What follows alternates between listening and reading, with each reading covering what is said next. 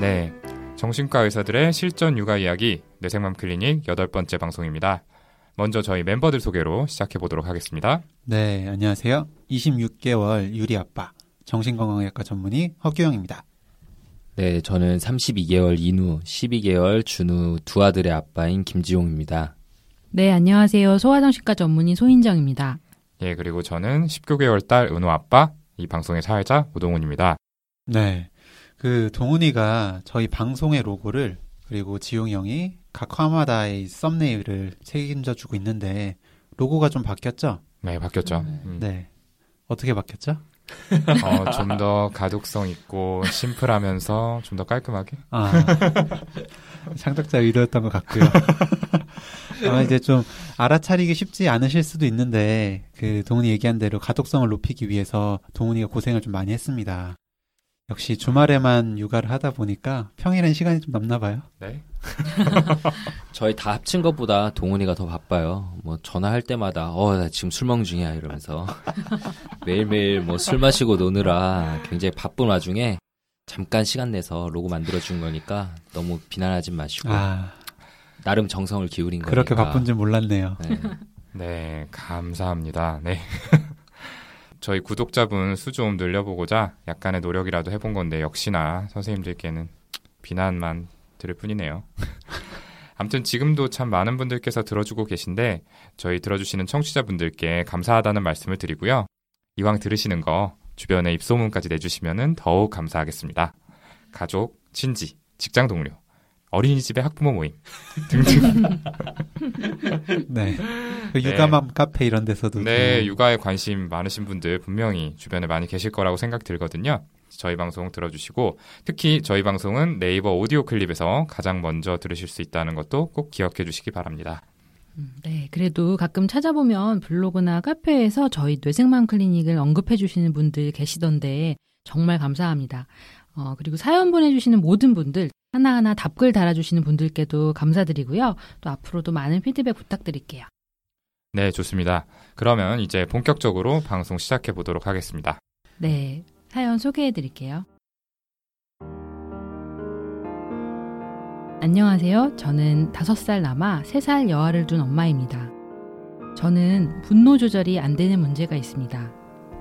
예전에는 남들이 쉽게 화내고 발끈해도 왜 그러지 하는 느린 반응을 보일 정도였는데 아이를 낳고는 많이 달라졌어요. 첫째 아이의 경우 잠투 전과 낯선 상황에 적응하는데 시간이 오래 걸리는 어려움이 있었고 반면에 이제 얌전하고 다른 사람을 배려하는 그런 모습들도 있죠. 그런데 자기가 원하는 대로 되지 않으면 이렇게 해라 저렇게 해라 이것도 아니다 하면서 뒤집어져요. 그럴 때 제가 분노하면서 엄마 나간다, 엄마 없어질 거다 협박하며 현관문 밖으로 제가 나가거나 아이를 밀쳐낸 적도 있어요. 이건 몇 개월 전까지 그랬고 지금은 고쳤지만 앞으로 아이의 무의식에 영향을 끼쳐서 청소년기 때 어떻게 터져 나올까 걱정이 됩니다. 둘째 아이의 경우는 주의력이 부족해서 잘 넘어지고 훈육에 대한 저항이 심해요. 찻길로 뛰어들거나 위험한 놀이기구 위로 올라가거나 엘리베이터 문 사이로 손가락이 끼일 뻔하거나 위험한 상황이 너무 자주 일어납니다. 아이고. 네, 근데 반면에 둘째 아이는 잠도 잘 자는 편이고 발달도 빠르고 독립심도 많고요. 그런데 이럴 때 저도 모르게 소리를 지르게 돼요. 둘째의 경우는 아주 어렸을 때부터 훈육이 필요 없는 상황임에도 제가 소리 지르고 혼냈어요. 제가 소리 지를 때 아이가 놀라고 자지러지게 울고 눈이 멍해지기도 했던 것 같아요.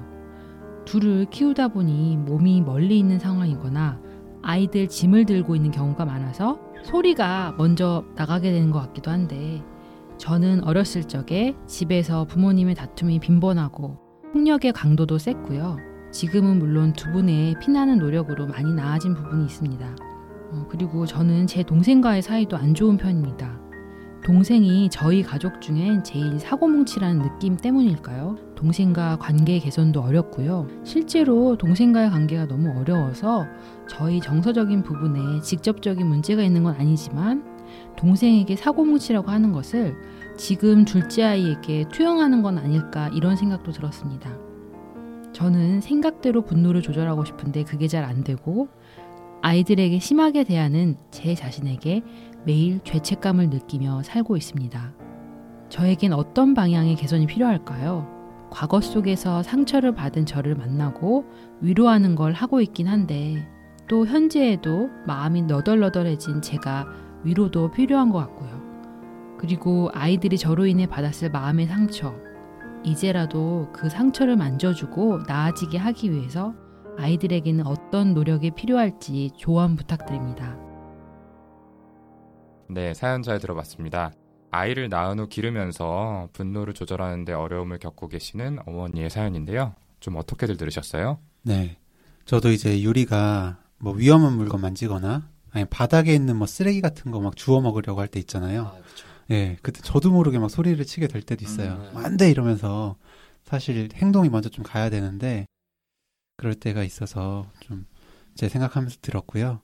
어쨌든 이제 사연 보내주신 어머니께서는 아직 아기들이 좀 어리잖아요. 그런 어린 두 아이를 키우시는 데다가 두 아이가 또 모두 활동적이네요. 그래서 진짜 정말 정신 없으시겠다 이런 생각이 들었습니다. 네, 사실 어린아이의 경우에 감정을 담는 그릇의 크기가 작아서 금방 그 그릇이 넘치고 화를 내게 된다고 지난 이제 저희 시간에 말씀을 드렸었는데요. 어, 사연을 보내주신 어머니께서는 출산 전에는 그 그릇의 크기가 어, 작지 않아서 화를 잘 참고 어, 다른 분들보다도 컨트롤이 잘 되시는 편이고 또 다른 사람이 화를 내는 모습을 봐도 왜 그러지 싶으셨던 부분들이 있는 것 같아요. 근데 그 그릇이 아이를 낳고 반복된 스트레스가 쌓여가다 보니 쉽게 넘쳐지게 되는 것 같아서 많이 안타깝네요. 네, 저도 지금 인정이가 많은 느낌을 딱 받았는데 육아 스트레스가 이분께서 너무 쌓이다 보니까 스스로 성격이 바뀌었다고 느낄 정도로 예민해지셨나 봐요. 네, 원래 감정 것 그릇이 큰 분인데도 어, 저희 와이프도 감정 그릇이 정말 큰데 지금도 애 둘을 맡겨놓고 나와 있는 제가 마음이 약간 불편해지긴 하네요. 이게 아, 왜냐하면은 저도 아주 가끔 와이프가 외출하고 이럴 때는 혼자서 애 둘 볼 때가 있는데 처음에는 그게 진짜 막 솔직히 좀 무서울 정도였거든요. 아. 둘이랑 저랑 이렇게 집에 셋이 있는 게. 근데 이제 둘째도 좀 크고 저도 처음에 비해서는 익숙해지긴 했는데 그래도 너무 힘든 게 사실이에요. 한 명 볼 때 비해서 이게 참 비교가 안 되는데 그럴 때 아이가 제 뜻대로 잘 따라주지 않으면 순간순간 짜증이 막 울컥 솟아오르기도 하고요. 옛날에 오동원 선생님이 애한테 짜증낸다는 얘기 들으면서 되게 비난했었는데 요즘 저도 가끔 욱할 때가 있어가지고 아 이러면 안 되는데라고 마인드 컨트롤 하려고 하는데 진짜 쉽지가 않더라고요. 음. 게다가 이 사연을 보니까 이분 같은 경우는 둘째가 굉장히 활동적인 아이인 것 같아서 더 힘드실 것 같아요. 네. 예. 아이가 위험한 행동을 할 때 제지해야만 하니까 어쩔 수 없이 소리를 치는 건 당연한 것 같고요. 근데 아마도 그 소리치는 목소리에 좀 짜증이 섞여 있으니까 아이도 더 무서워하고 사연자분도 스스로 자책하시는 마음이 계속 들게 되는 것 같아요. 음, 네, 그쵸. 이 사연자분께서 분노 조절이 안 된다라는 말씀을 하셨는데, 이제 보통 저희가 욱한다는 표현 많이들 쓰잖아요, 일상적으로. 선생님들은 어떤 때 욱하세요? 뭐, 아이 키울 때나 아니면 평소에 있어서. 네, 뭐 저는 전에 또 방송에서 가끔 말한 적 있지만 제 몸 컨디션이 안 좋은 날이 역시 힘들고요, 더. 그리고 좀 전에 말한 둘을 보는 날도 좀 있겠네요. 음, 더 구체적으로 들어가 보면 육아 말고 따로 해야 할 일이 많을 때 마음의 여유가 없으니까 예, 더 욱하게 되는 것 같긴 해요. 제 뜻대로 빨리빨리 애들을 이렇게 뭐 하고 밥 먹고 재우고 내가 뭐 할 일을 해야 되는데 역시 그게 뜻대로 안 되잖아요. 예, 그럴 때는 애가 못 알아듣는 거 알면서도 이렇게 감정 조절이 잘 안 되죠. 음. 저는 이제 제가 뭐 스킬이 좀 부족해서 그런 것 같긴 한데 아이가 계속 울 때 있잖아요. 아, 그때 좀 많이 욱하게 되는 것 같아요. 처음에는 막 달래주고 막 어떻게 웃겨보려고도 하고 음, 뭐 먹을 걸 줘보기도 하고 뭐 진짜 이런저런 노력을 하는데 음, 예 그러다가 이제 처음에는 진짜 아이가 얘가 얼마나 답답하면 이렇게 울고 있을까 싶어요. 그런데 이제 아무리 노력을 해도 안 되는 그 어느 순간이 좀 지나면 욱하게 되는 것 같아요. 사실 뭐 또 소리치지는 못하겠고 음. 포기하는 식으로 예, 아, 다 놓게 되는 그런 마음이 드는 것 같기도 하고요. 둘이 같이 울면은 진짜 아, 제가 옛날에 한번 그 카톡방에 네. 우리 카톡방에 갑자기 그냥 사진 올린 적 있잖아요. 네, 둘 맞아. 울고 있을 때 그때 정말 미칠 것 같았는데 약간 승화시키는 저의 그런 동작이었던 것 같은데 그 사진을 올린 게 아, 그리고 이제 한 명 울면 따라 울지 않나요? 음, 그럴 것 아니, 같아요. 뭐 그럴 단계는 지나긴 했는데 아. 왠지 그냥 같이 둘이 기분 안 좋을 때가 있어요. 음. 음, 누굴 먼저 달랠까도 되게 어렵겠네요. 네, 아, 저는 나이가 들면서는 이거 좀 다들 경험하실 것 같긴 한데 화가 나는 역치가 좀 높아져서인지 아니면 노화로 인해서 좀 무뎌져 가는 건지 화가 나는 상황 자체는 조금 덜한 것 같아요. 응. 음, 비슷한 상황도 그런데 또 막상 제가 이제 나중에 아이를 낳고 키우게 되면은 또 어떻게 될까 항상 조심하고 마인드 컨트롤을 지금부터 좀 잘하는 연습을 해야 되겠다 이런 어, 생각이 들어요. 음, 네네. 이렇게 말씀하신 것처럼 욱하게 될 때의 원인이 굉장히 좀 다양한데요. 이 욱하게 되는 상황에서 내가 느끼는 감정을 살펴보면은 단순히 화가 난다는 것뿐 아니라 뭐 당황스러움이라든지 불쾌함, 부끄러움, 뭐 때로는 걱정스러움, 미안함 이런 좀 다양한 감정들로 이루어져 있다는 걸 알 수가 있어요.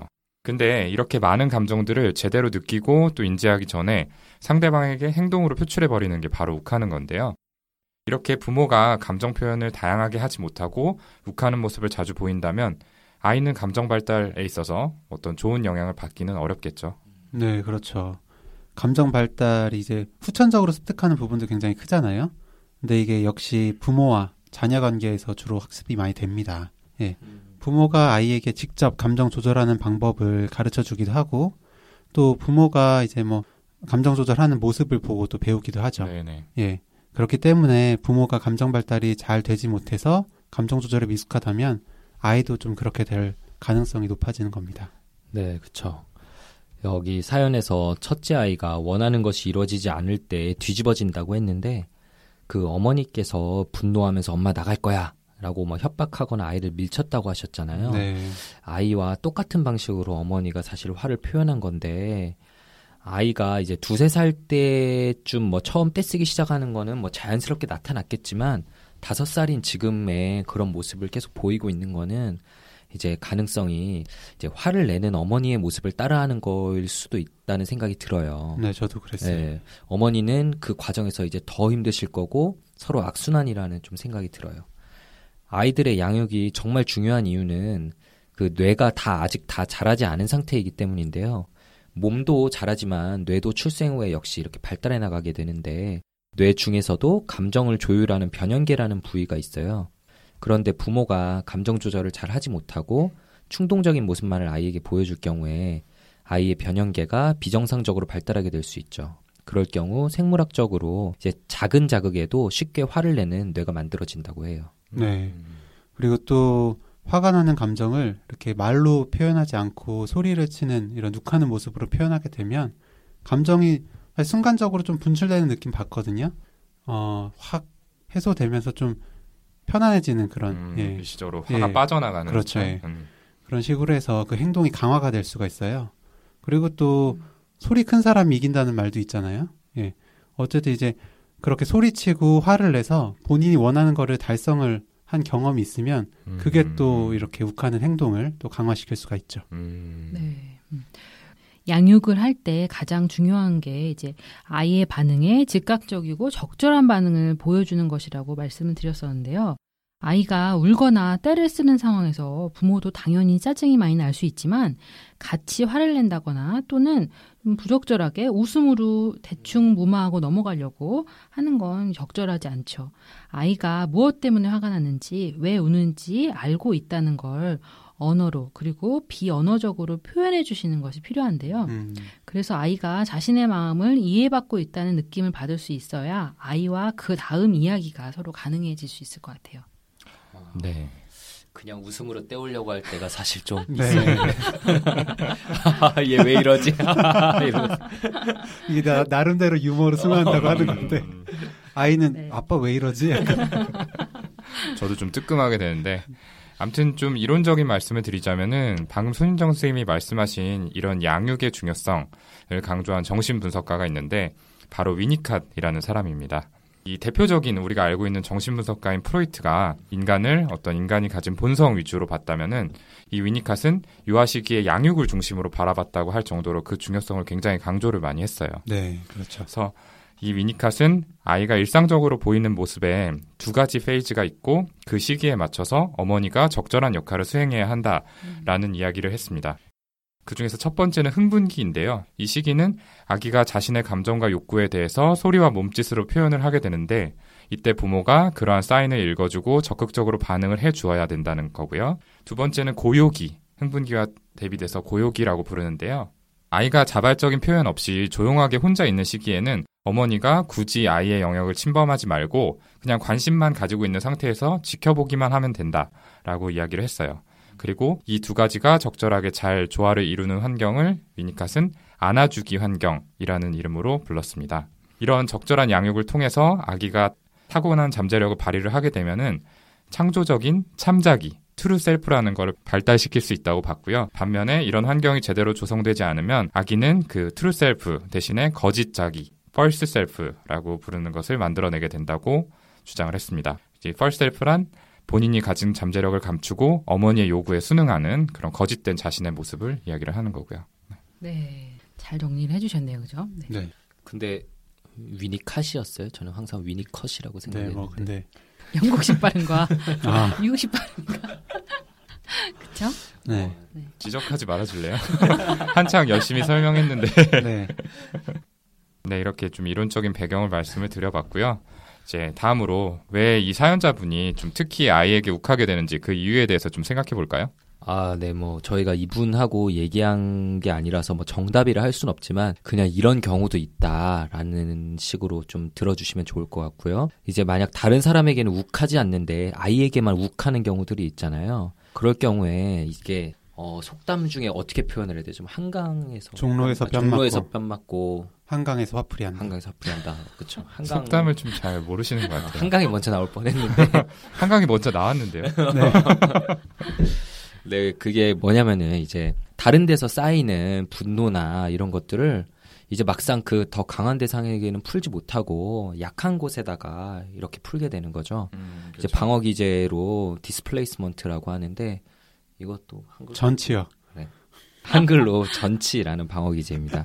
이제 아이는 결국 나 없이는 안 되는 약자잖아요. 내가 네. 화를 내고 소리를 쳐도 결국에는 울면서 나에게 돌아올 것을 알고 있으니까 물론 그런 걸 이제 계산하고 의식적으로 아이에게 화를 내는 게 아니라 무의식적으로 아이는 나에게 더 약자이기 때문에 그렇게 더 약자에게 밖에서 쌓인 분노가 좀 향할 수도 있다는 거죠. 음, 그럴 가능성도 있다는 거는 그러니까 염두에 두고 계시면 좋겠어요. 그랬다는 게 아니라 이런 예. 방어 기제는 무의식적으로 일어나는 과정이기 때문에 네, 그런 의도는 없다. 네. 네, 그런 거죠. 전치 얘기하니까 갑자기 옛날에 수련 받을 때 생각이 나네요. 사실은 이제 교수님이 집에서 문제가 있어서 화가 났던 건데 음, 사모님한테 이제 화를 낼 수 없으니까 음. 왠지 와서 저, 저한테 이렇게 어. 화를 내시고 뭐 고의는 아니셨을 거예요. 네네네. 본인도 모르셨을 거예요. 네네. 안타까운 경우네요. 그렇죠. 정신과 의사도 그럴 수 있다는 점. 충분히요. 그럴 수 그렇죠. 충분히 그럴 수 있죠. 네. 사람이라면 누구나 이럴 수 있죠. 네. 음. 네네.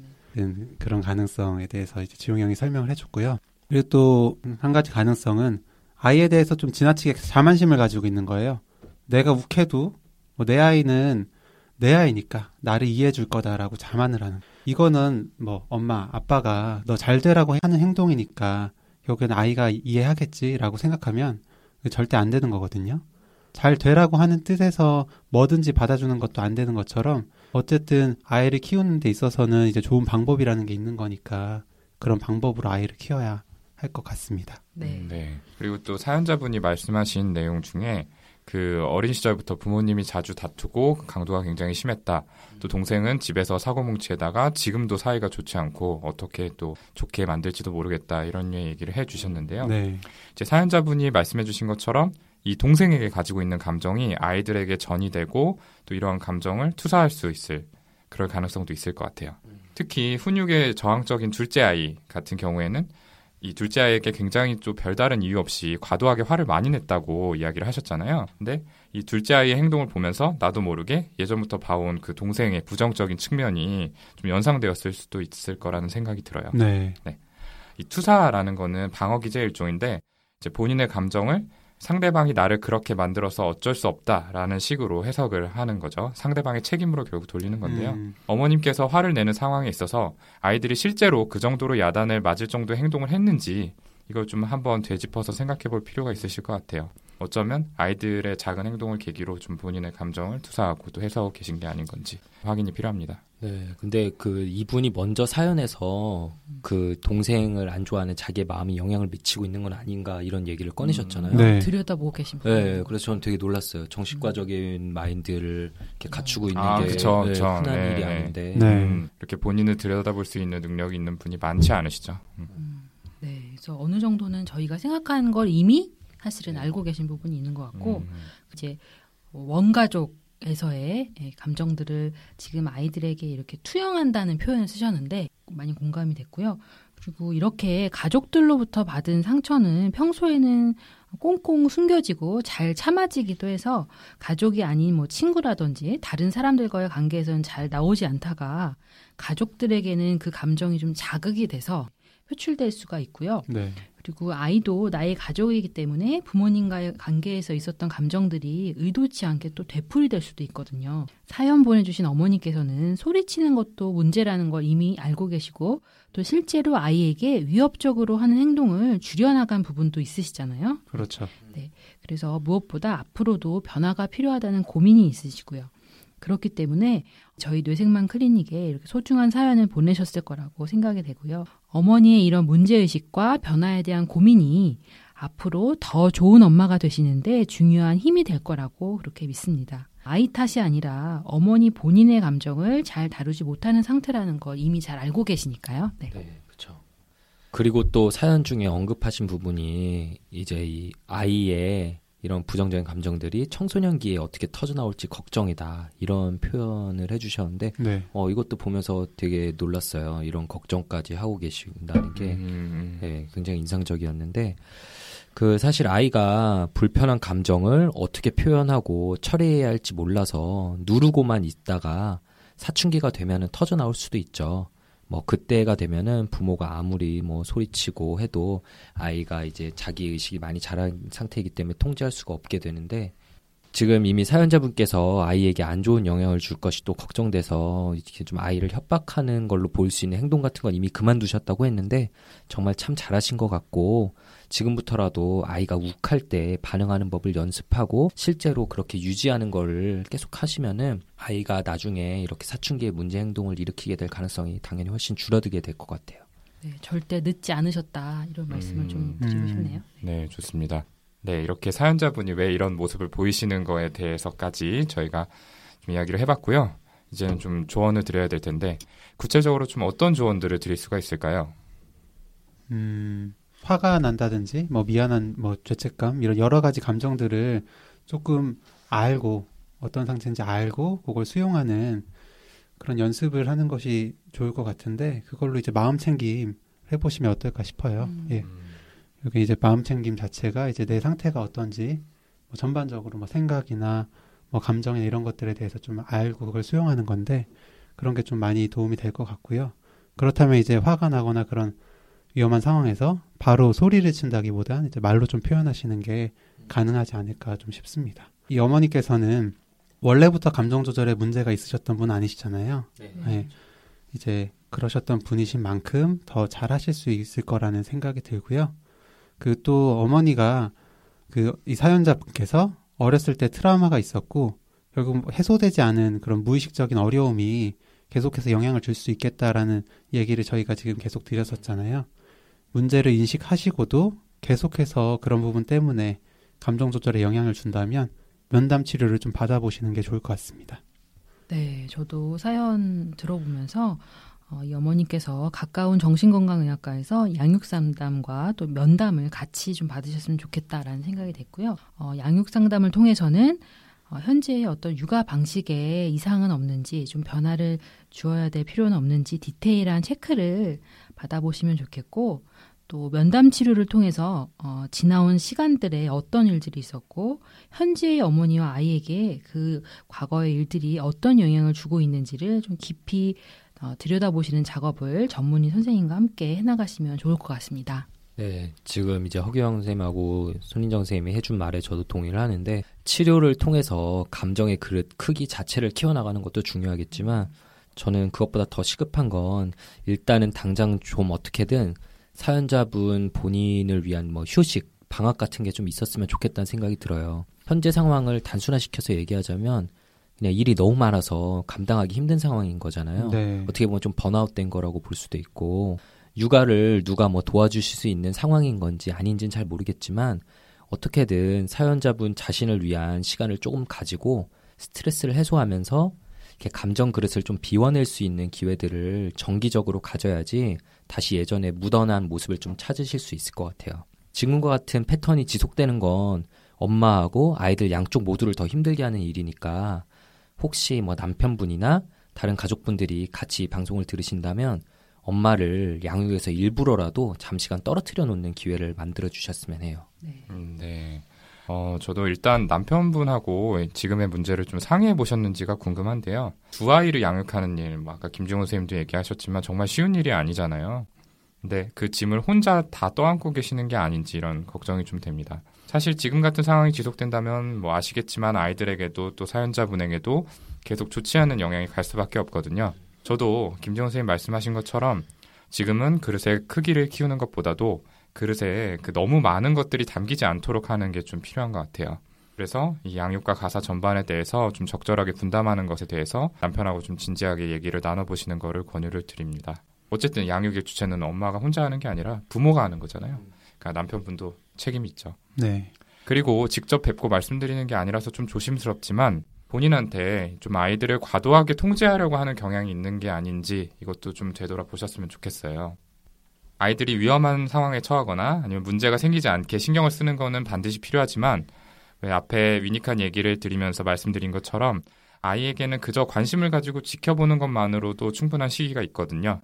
근데 이러한 시기에 어머니가 이거 해라 저거 해라 과도하게 요구나 지시를 하게 된다면은 아이는 자율성을 잃고 어머니에게 순응하는 거짓 자기를 만들어내게 되는 거죠. 그래서 어머니께서는 어머니대로 아이들을 챙기느라 과한 스트레스를 받다가 또 번아웃 드시게 될 수도 있고요.